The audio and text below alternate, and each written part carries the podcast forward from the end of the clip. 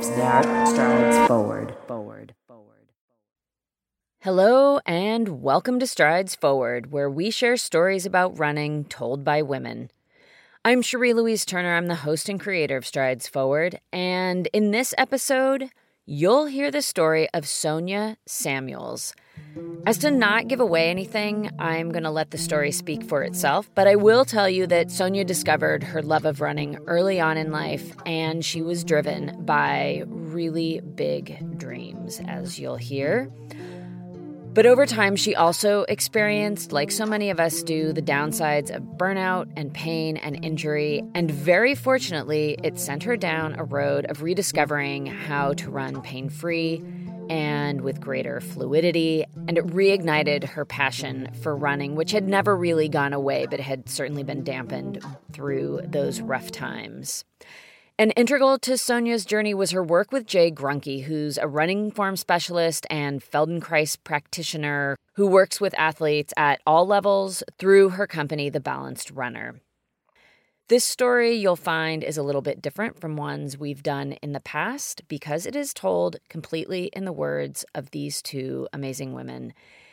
So, with that, I'm going to let them take it away, and you'll hear from me after the story. Okay, so my name is Sonia Samuels and I live in Loughborough, which is near uh, Leicester in the UK. It was the 1992 Barcelona Olympic Games. I was 12 at the time, and I remember watching Sally Gunnell, who was she was a GB athlete, and she was in the 400 meter hurdle. Gunnell leads and goes for it, and she gets it right. Gunnell going for gold, and Gunnell gets the gold. And she won the gold medal. And I just remember watching Sally Gunnell coming down the finishing straight, and I just announced, okay, I want to be Olympic runner. And I just remember the reaction from my family, and it was sort of like, okay, yeah, okay then, Sonia, yeah. But I really meant it. I thought, I can do this. So I was like, okay, I'm going to join the local running club. And it started from there. I actually um, spoke to my PE teacher because I'd done a couple of school cross countries and really enjoyed it. So I asked the PE teacher, and they said, "Oh yeah, there's a local running club, um, which was really close to my home." So I actually went along on a Tuesday evening, and it all went from there. Really.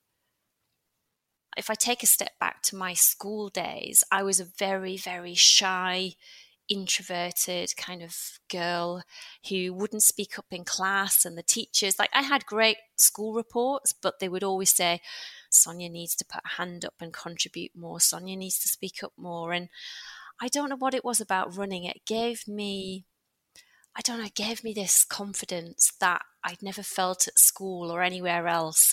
So yeah I going through school, doing the cross country, doing 1500, then I obviously I was getting more into the long distances because I was doing 100 meters long jump as well when I was 12. Um, but I think my real love was the longer that I run, the better that I feel. So I decided to take up steeplechase in 2004. And then, yeah, I I wasn't fantastic at that. So I decided to have a go at the 5K, the 10K. And then someone said to me, Oh, have you ever thought about doing the half marathon? And by this point, I was teaching full time and I was 31. I just got married. We bought a house. And I thought, no, maybe I should try it. Maybe the time is right. I'm 31. I'm not getting younger. Maybe I should try the half marathon. And then it was the Berlin half marathon in 2011, actually, in April and it was quite a warm day. And I finished third, my debut half marathon in a reasonably good time, actually. And then the the organizer said, "Oh, do you want to come back and do the full marathon in the autumn?" And I was like, "Whoa, whoa, whoa! No, thanks. No, I don't think so." And then I walked away, and my husband was, we sat chatting. He was like, mm, "I think you'd be good at the marathon." And it it went from there. I decided then because it was 2012 and the Olympic Games was coming to London the following year. So I thought, well, maybe if I ever go, you never know what could happen. So it was April 2012, the qualifying race for Team GB actually, ahead of the London Olympic Games, that I ran my debut and absolutely loved it. That's when I discovered, right, the marathon is for me. And there is something about not only finishing the marathon, but actually standing on that start line thinking, right, I'm in great shape. I've done four months of work. Let's see what I can do. And you get to run with so many people on the streets of like a great city or whatever. And then when you finish, it that my first marathon, when I finished, was the most emotional I've ever felt at the end of a race. I just burst into tears. I was like, I've done it. I've just run a marathon. There is something so satisfying about it that that I I've never felt with any other distance. So I finished fourth in the trials for London 2012. So I obviously didn't make the team then, but that really spurred me on to think, well, you know what? There's another Olympics in four years' time. And then in the back of my mind, it was like, yeah, but you're going to be 37. And I was like, well, we've just got to see what happens. And anyway, in 2015, I ran the Berlin Marathon in the September and actually ran my current PB, which is 228.04, which put me in a good place to qualify for the Olympics. Um, but the actual trial was the following April in London, the London Marathon, where I had to finish top two. So I actually went to the trials with the quickest time. So my job was to finish top two. At the age of 37, she was the second Brit home at last month's London Marathon, enough to make Team GB. That just sounds amazing. It's still sometimes you have to, I have to, people keep saying to me, oh, congratulations on becoming an Olympian. I'm like, oh yeah, wow. I, I still don't think it's actually sunk in yet. And then, yeah, I went to Rio in 2016, a couple of months later.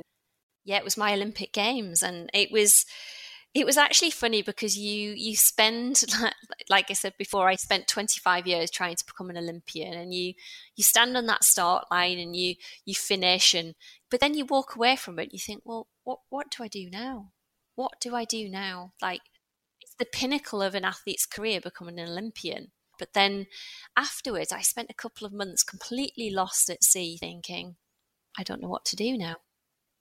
But it's not just about becoming an Olympian. For me, I really love running and it's something I'm really passionate about. And it's brought me a lot of joy, but it's also broken my heart a few times as well. You know, when you don't have that race you want to have. And I think it's like, it's almost having like a, a long term love affair with running. It's it's crazy because it's it's great when it goes well, but it's absolutely awful when it doesn't. So yeah, it was about refocusing and finding something that I wanted to get out and train for.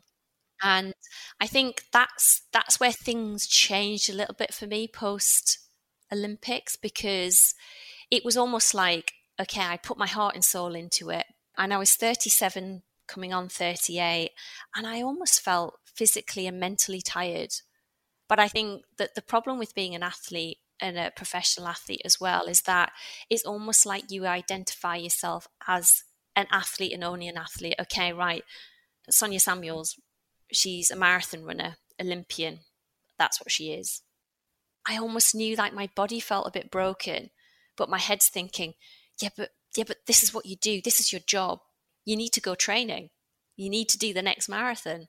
And it was really difficult for me to say, no, I'm not doing this anymore.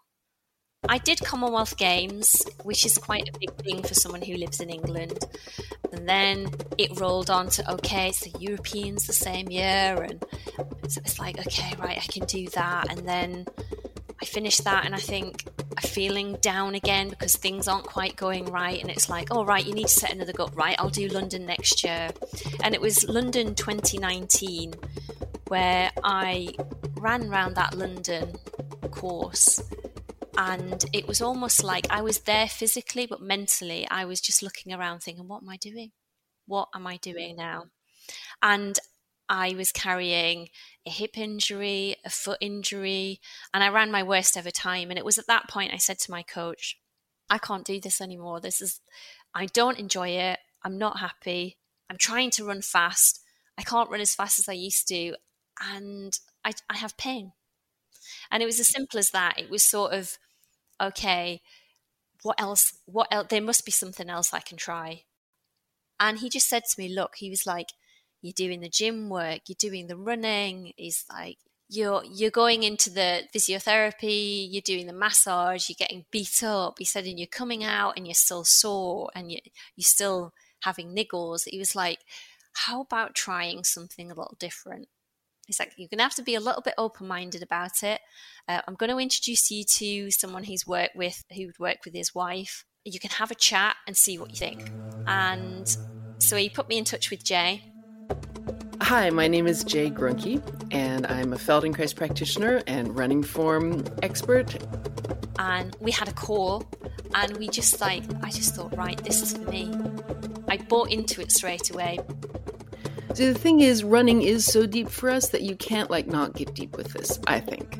And the tremendous variety that we see in running form is a testament, I think, to how fundamental running and how important running, you know, at least was to our species in its development, and also just feels still fundamental to us. Um, we can pull it off, if need be, any number of ways. We can pull it off around injuries. We can manage it if we're pulling or pushing or carrying something. And that's beautiful. And at the same time, it's made it, it's one of the things that's made it hard to get to the bottom of, well, so then how is it, you know, like what is, what is the best running form if we're going to be aiming for something? How is it best done? You can't say perfectly because there's no sort of end at which it is perfected, right? Somehow you could always be better, but you're meeting the needs of each step, and that your nervous system is sensitive and responsive enough to tell what those needs are and has a wide enough palette of options that you can find a solution that works. And so, obviously, in each step, you can't be doing that consciously, right? So it's that you you have learned and developed enough skill over time that your nervous system can handle that without your conscious involvement. And then you have an option to be consciously involved and make choices, but that's the least part of it. And that as an outcome is going to look remarkably consistent from person to person unless they have a very, very different body from kind of the average, um, is going to look remarkably consistent. And so underneath all of that, then when I'm looking at a runner, and if they if their running doesn't look sort of within the range of outcomes that I would expect to see, you know, that you see on average in a skilled runner, then um, I know there's a problem.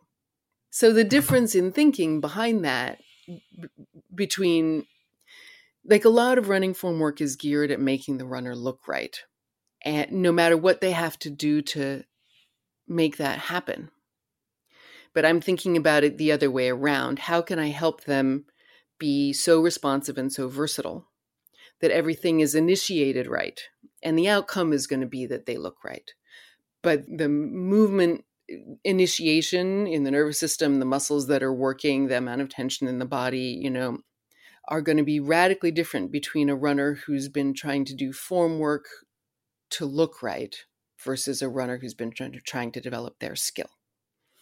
And you know what I'm really one of the one of the many things that I've been trying to do for almost 20 years and you know I'm in this I'm in this for life. this is my mission is help people understand that running is a skill sport. So it started off with me doing a few uh, home videos outside in the street, front on, side on, of me just doing a few short runs. And then I sent them over to Jae.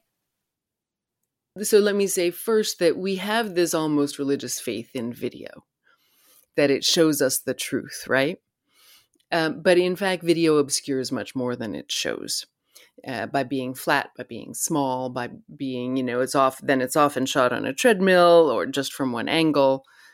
So when I, so I'm trying to do the opposite with videos. I want them to be, you know, like a little bit sloppy in some ways. I want to see quarter angles. I want to see them stop and turn around. I'm trying to get to as if it were three dimensional. I want to understand what kind of effort they're making when in the gait cycle they're working where is their muscle tone what is the rhythm I'm also look I'm I'm looking for where are they working that they shouldn't be. Uh, I'm looking for what how are they fighting themselves because better running form is is always easier than worse running form. But at the beginning, my real question is not what is this runner not doing or what is this runner doing wrong, but how is this runner running? You know, what are the movements they're making to initiate it? Where are they working? And I want to understand that and I want to kind of get a feeling for that in my own body. And then I know, you know, where our starting point is. And then we had another call and she was like, okay, right, this is what I see. So she she basically looked at these videos and did an analysis of how I was running and was there somewhere where I was putting more stress that was causing pain? And, you know, I'd give a 10 out of 10. She like said, You're doing this, and that's where you've got pain there. And I was like, Okay.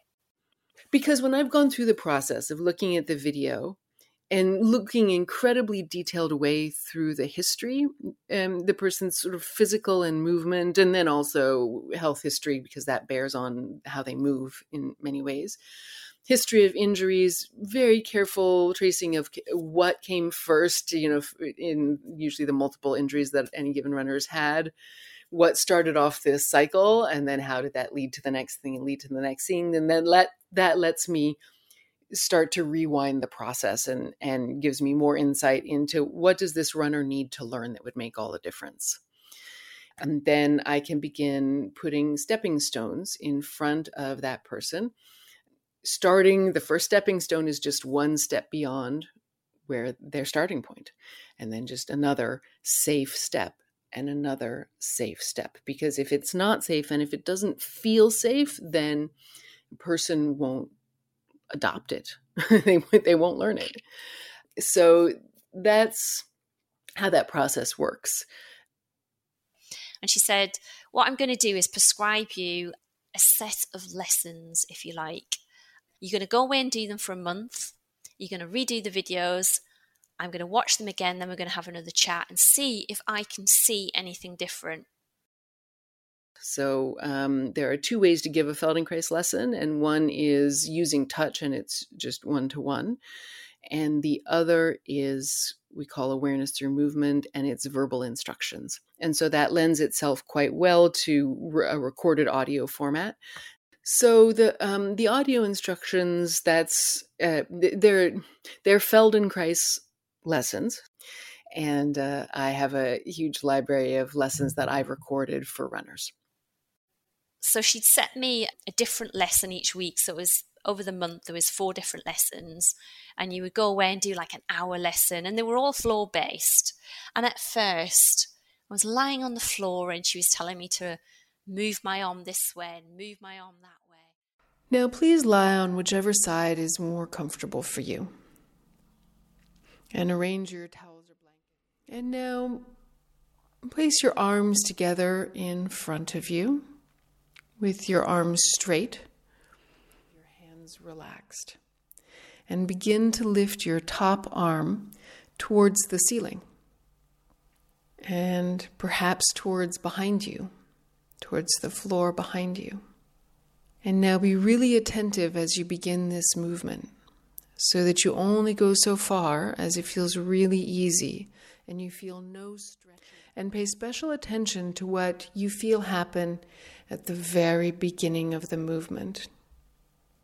Maybe even lift your arm so slightly that the top hand never really loses contact with the bottom hand.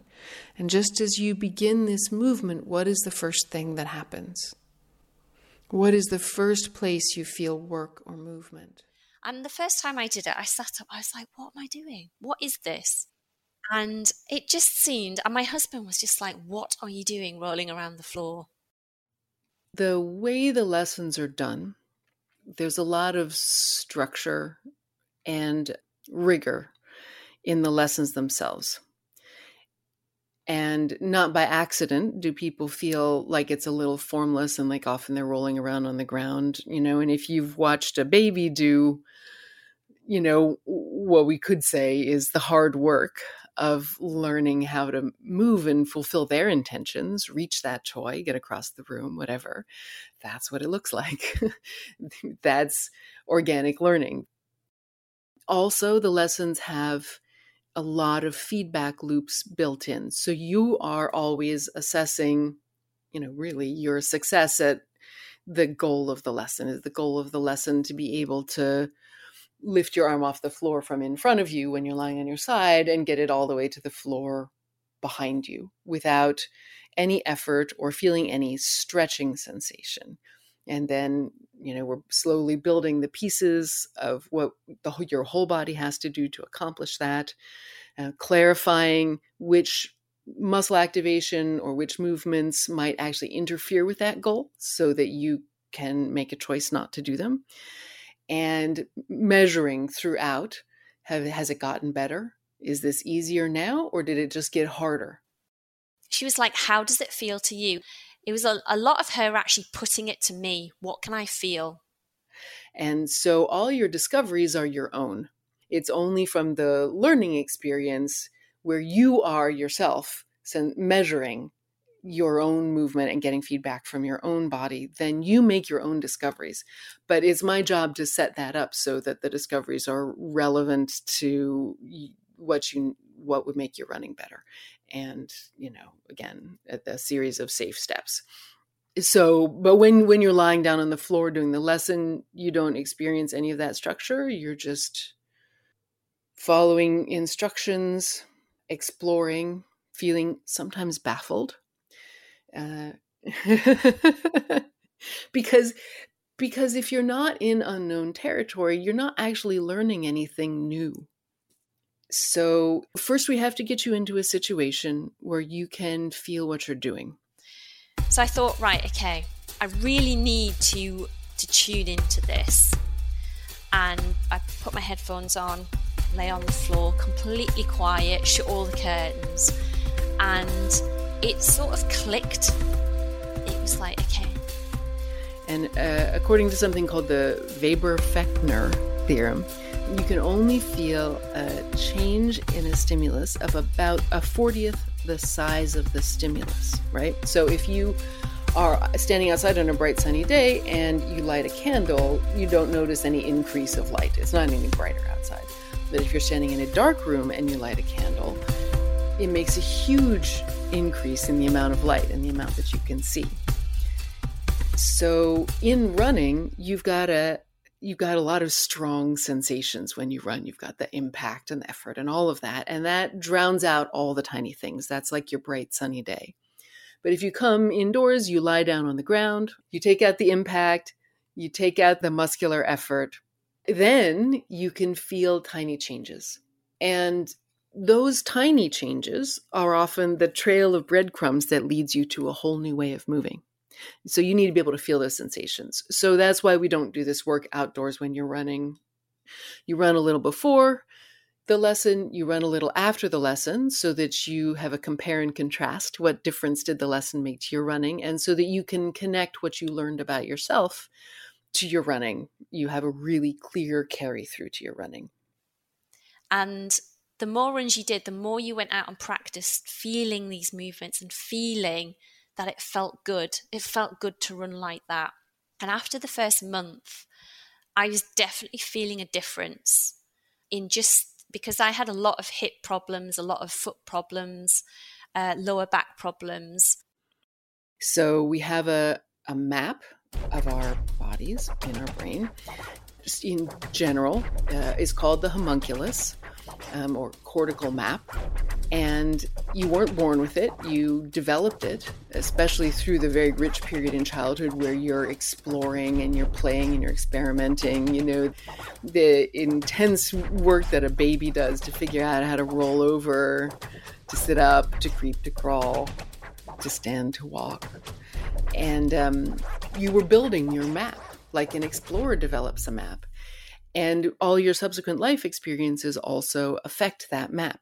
The repetitive things that you do, the things you stop doing, especially once you're in school and at work and sitting all the time, and especially the things that cause you pain, which significantly and rapidly change your map.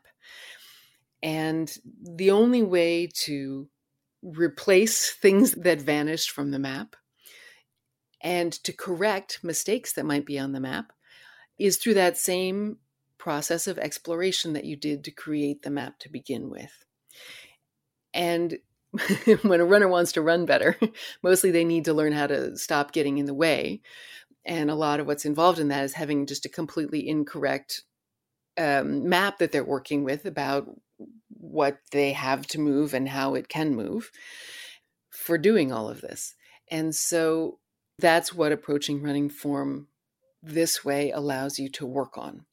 And it's why you can get sometimes really rapid, dramatic results. And every runner can, you know, has a lesson or two that they do where like the world has changed by the time they've finished the lesson. They learned something that was really, they corrected something that was really wrong. They learned something that was really new about how they're coordinated. Just by improving the map that they're bringing to that project, the gait eh, changes and improves significantly. And I think there's this misconception that as an elite athlete, you have to have a six pack and you have to be have this amazing core, but actually, it's stopping you moving in a way that's good for running. And this is video number eight in the Stuck at Home running tip series. So you may have been trying to hold your pelvis still because a lot of people do because of that term core stability, which means different things to different people. It means different things in a clinical setting, but it is commonly taken to mean core held still, which is not ever what a runner wants. Um, and again, so I think that first month was about me getting a bit more movement around that core. And I remember Jae saying to me, like, you know, you don't have to have this really, really strong ab six pack. She said, just let it hang. And I was like, let it hang? Most of the things that any runner needs to do to improve their running form is figure out how to stop getting in the way. Because our structures, we evolved to be able to run. And um, so running better is usually not a matter of doing more, but actually just getting out of the way, doing less, getting out of the way.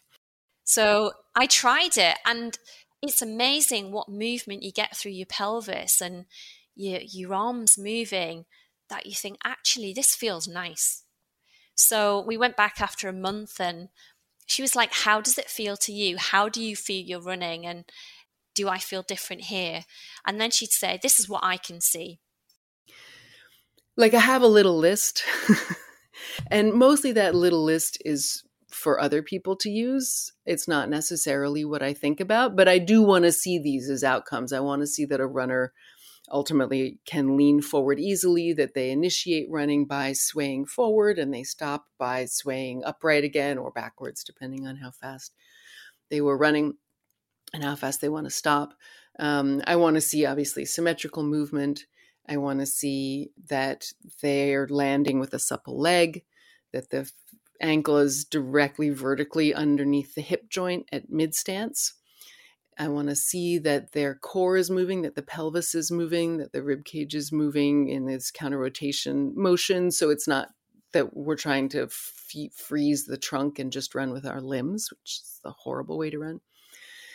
And I want to see that in the forward lean that their head is still vertical and they're leading the way forward with their face not in a way that rounds the back but you know if you let your whole body lean forward then your back is straight, like all your normal spinal curves are there, but your head is, your chin is farther from your throat than it would be if you stood upright. So I call that face forward. And I want to see that the arm swing is variable depending on the running situation. Are you accelerating? Are you, you know, running slowly or fast? Arm technique changes, but I want to, in general, see that you're hands are staying close to your chest. They're coming around to your heart. They're swinging more or less along the line of your ribs. Uh, you're not squeezing your elbows in; they're just sticking out the the way they naturally need to do if you're going to keep your hands close to you. And the, the swing is pretty compact.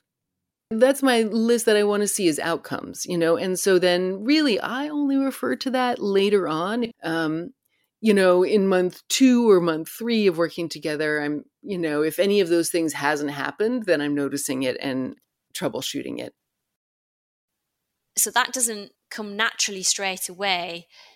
But over time, if you practice running in this way, it starts to feel normal. So then it becomes normal. And the more you're running like this, the better it is for your body. So that's when the pain starts to ease. So, like, it, it did take a few months for things to actually feel a lot different pain wise, but it did come. It, it just it just came when I felt like I was moving in a better way every run consistently. So I think it's just that repetitiveness and almost relaxing and not forcing it. Because I think some of those days where I was just like, right, okay, yeah, but what am I supposed to feel? I don't quite understand. And I think if you just try and let it come to you, it works better. There were days and there were certain lessons that I, and one of them was seesaw breathing, and it was about expanding your chest and taking your stomach in, your navel in, but then expanding your navel and bringing your chest up. And I was lying on the floor and I got so frustrated. I was like, I don't know what I'm supposed to be doing. Like, what is this? Yeah. Well, you know, I think, you know, as adults, we bring this social burden and a tremendous amount of conditioning and expectation, you know, from the way we handle education, you know, all of the shoulds that fortunately a baby does not bring to this project right? A baby is just looking for outcomes. But I'm sure never asks itself, is this what I'm supposed to be feeling? so we can't undo our adulthood completely and um, make it like we don't have that burden, especially because there's a strong drive towards this end goal to be able to run comfortably, to be able to run healthy, to be able to run, you know, for the rest of my life, to be able to make it to the starting line of my Ironman, to be able, you know, whatever the specific is. Well, so there's that aspect, and that, that's part of what makes it hard for us.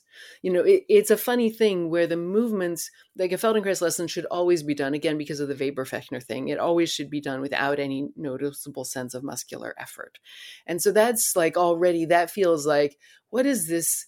Uh, like I know somebody who calls this like the soft stuff that like power athletes don't want to do or whatever you know won't take seriously you know and endurance athletes the same is like this is so the opposite of everything you do in training every idea that you have about what's going to make you better as an athlete.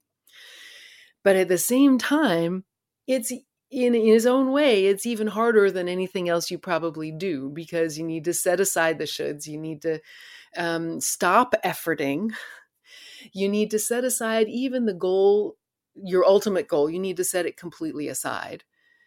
And um, instead, notice what you feel.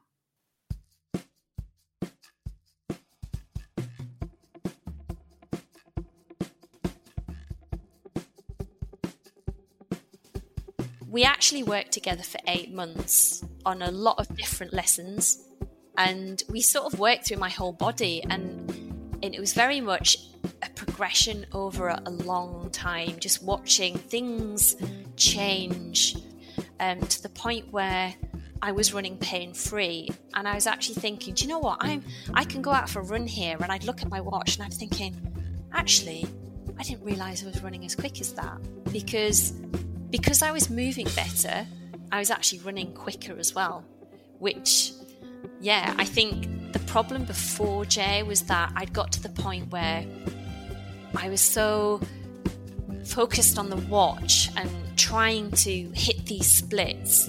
And the more I wasn't hitting the splits, the harder I was trying, and the more I was forcing it, and the more my body felt broken to the point where I didn't want to run anymore.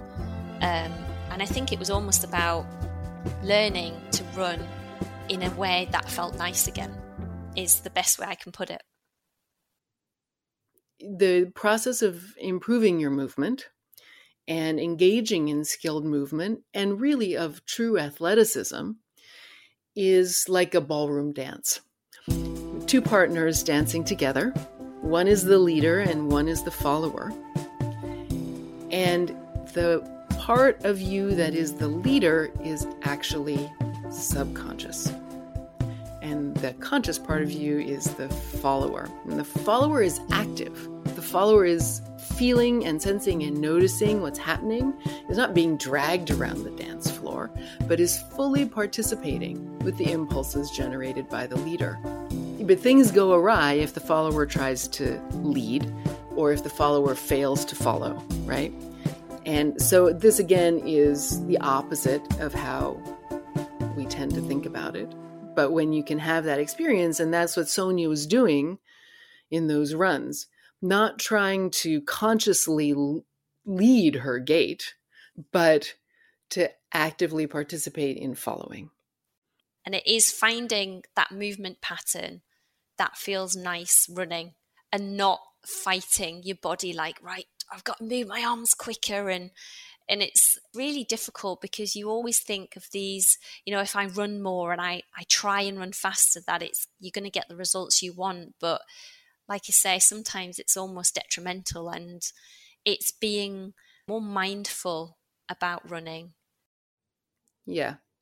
So i mean part of what was what goes on with that is that a lot of runners get confused between running harder and running faster and the only way to run faster that most people have is to run the same way that they run slow, but just harder, right? And your effort level goes up. And so you're judging your speed from your effort level plus your watch. And when you get better and better at getting out of the way, at having a really responsive and versatile nervous system that can then form changes when speed changes. To run faster is to run differently. And then to stop fighting yourself is for the same level of effort, you'll actually be running faster anyway. And when you look at your watch later, you're shocked at how fast you're running because it just didn't feel like it because you're so used to gauging effort to gauge how fast you're running, right? Uh, so a lot of what she experienced with that is for those reasons. Then there's also this, you know, and and I'll be honest, this really frightens me that we are losing any notion of our our true capabilities as human beings as technology comes more and more into our lives and the, the more that the technology comes in and it comes in so early in a person's process of becoming a runner that they never learn to gauge their own body. Our ancestors wouldn't have survived if they didn't have this ability and incredibly rich and resonant detail. And it is absolutely available to us but i think more and more tech companies that have so much to gain from persuading of this make us feel like our only path forward to be to exceed the limitations that we experience. And even to interact with our own bodies and to perform physically is mediated by technology. And um, it is a terrible theft. And so um, every runner should be able to and happy to leave their watch at home and see, I know that a lot of the best coaches feel the same way. You know, and, you know, when I say that I know a lot of great coaches who feel the same way about runners' dependence on sports watches. You know, I would just go on to say, you know, what those coaches say as well is that runners need to be able to run by feel. And it's not that you can't have the watch for confirmation or as a training tool, you know, that's also useful. But if you're dependent upon that, if that's the only dial on your dashboard and you can't run by feel, you can't judge your pace by sensation, then you're really hampered as an athlete. I also know that every runner has at least once in their life, in childhood, or at some point even in recent years, or even just in a dream, uh, had the experience of feeling smooth and flowing and like they could just run forever. And there is no technology now that will ever get you there. And so you have to step back and ask yourself, you know, first, what do I, like, why am I running? What do I really want here? And this applies to the super shoes too. And I'm not saying you can't use technology and it's not even like fun, but if if it's central, if it determines your experience, why are you running? Like does that really satisfy the goal or if you're honest with yourself, is there a deeper reason that you're running and is the does the tech really get you there? Does the tech really give you that feeling of freedom and fluidity and rightness of being the human animal that you are?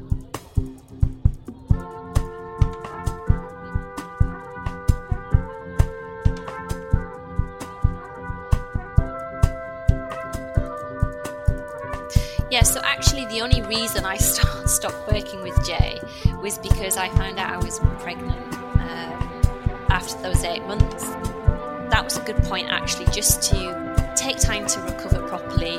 So I was running three times a week. Um, I didn't do any gym. Um, I did a lot of yoga. Some of the Feldenkrais uh, lessons I did as well because obviously I did those eight months, I still have all the lessons. So I can dip into those lessons as and well I, when I feel like it, just to refresh my memory on things and refresh how things should feel. Because I do have a tendency to get a very tight hip or lower back if I'm not doing any any other movement exercise like yoga or Feldenkrais, just to get things moving in a way that it should move. So it's very much a bit of jogging, a bit of rolling around the floor, yoga, things like that.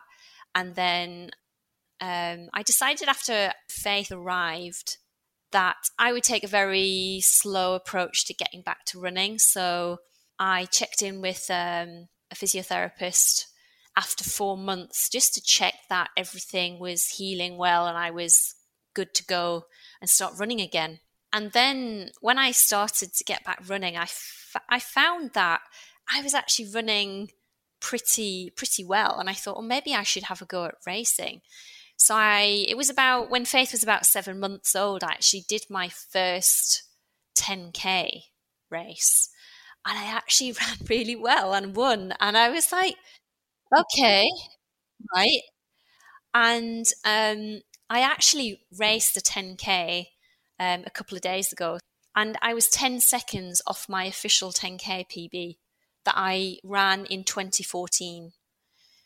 So I'm at the moment things are very. I'm not sure. I do you know I run once a day, um, six days a week.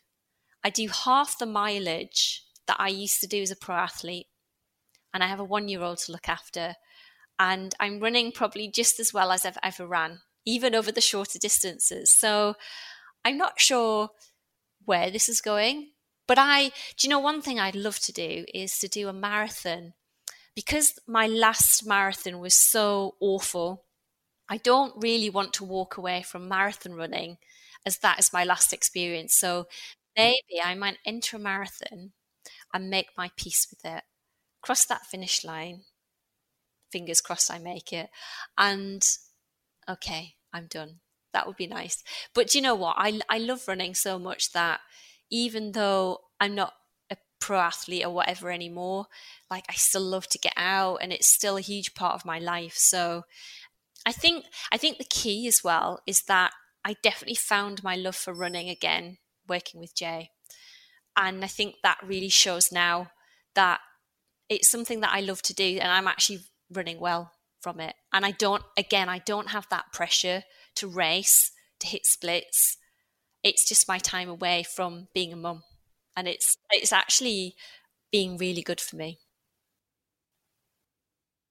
Ah, I just love that story. And I am so thankful to both Sonia and Jae for coming on the podcast and sharing their knowledge and their experiences. It was a complete pleasure to speak to both of them and have them on the podcast. And I'm really excited to see what Sonia does with her running going forward. racing, being part of the running community, helping other runners. And you can join me in following Sonia. She has a very beautiful Instagram feed, and her handle is Sonia J. Samuels. And she also has a website, soniasamuels.com.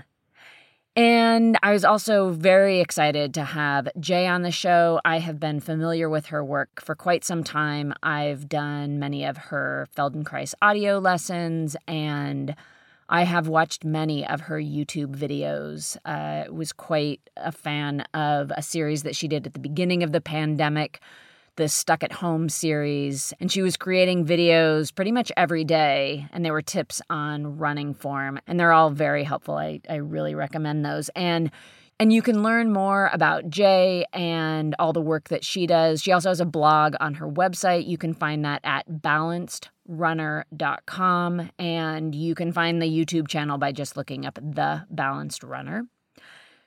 And thank you for listening. As always, we love sharing these stories, but we truly could not do it without you. And if you enjoyed this, please hit the subscribe button.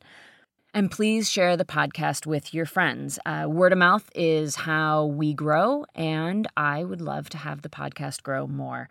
I really appreciate your efforts sharing and recommending the show to other people.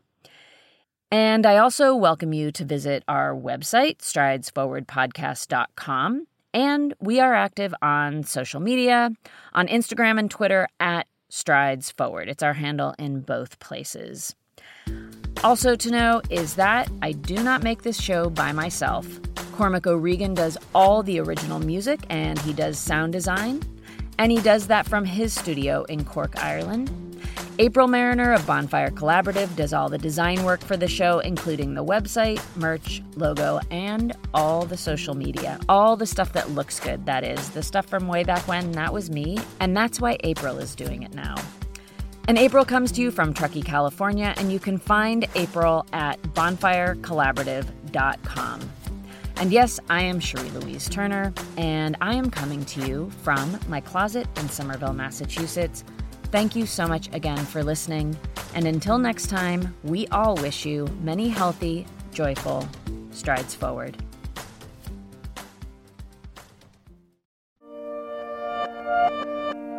Whoops, that strides forward. Forward. Forward. My name is Cindy Burnett, and each week I interview at least two traditionally published authors on my podcast, Thoughts from a Page. We talk spoiler free about their books, so you can listen whether you have read the book or not.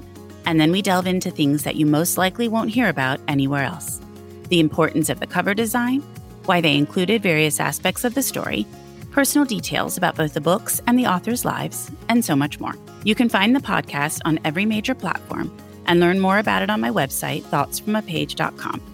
Thanks so much for checking it out.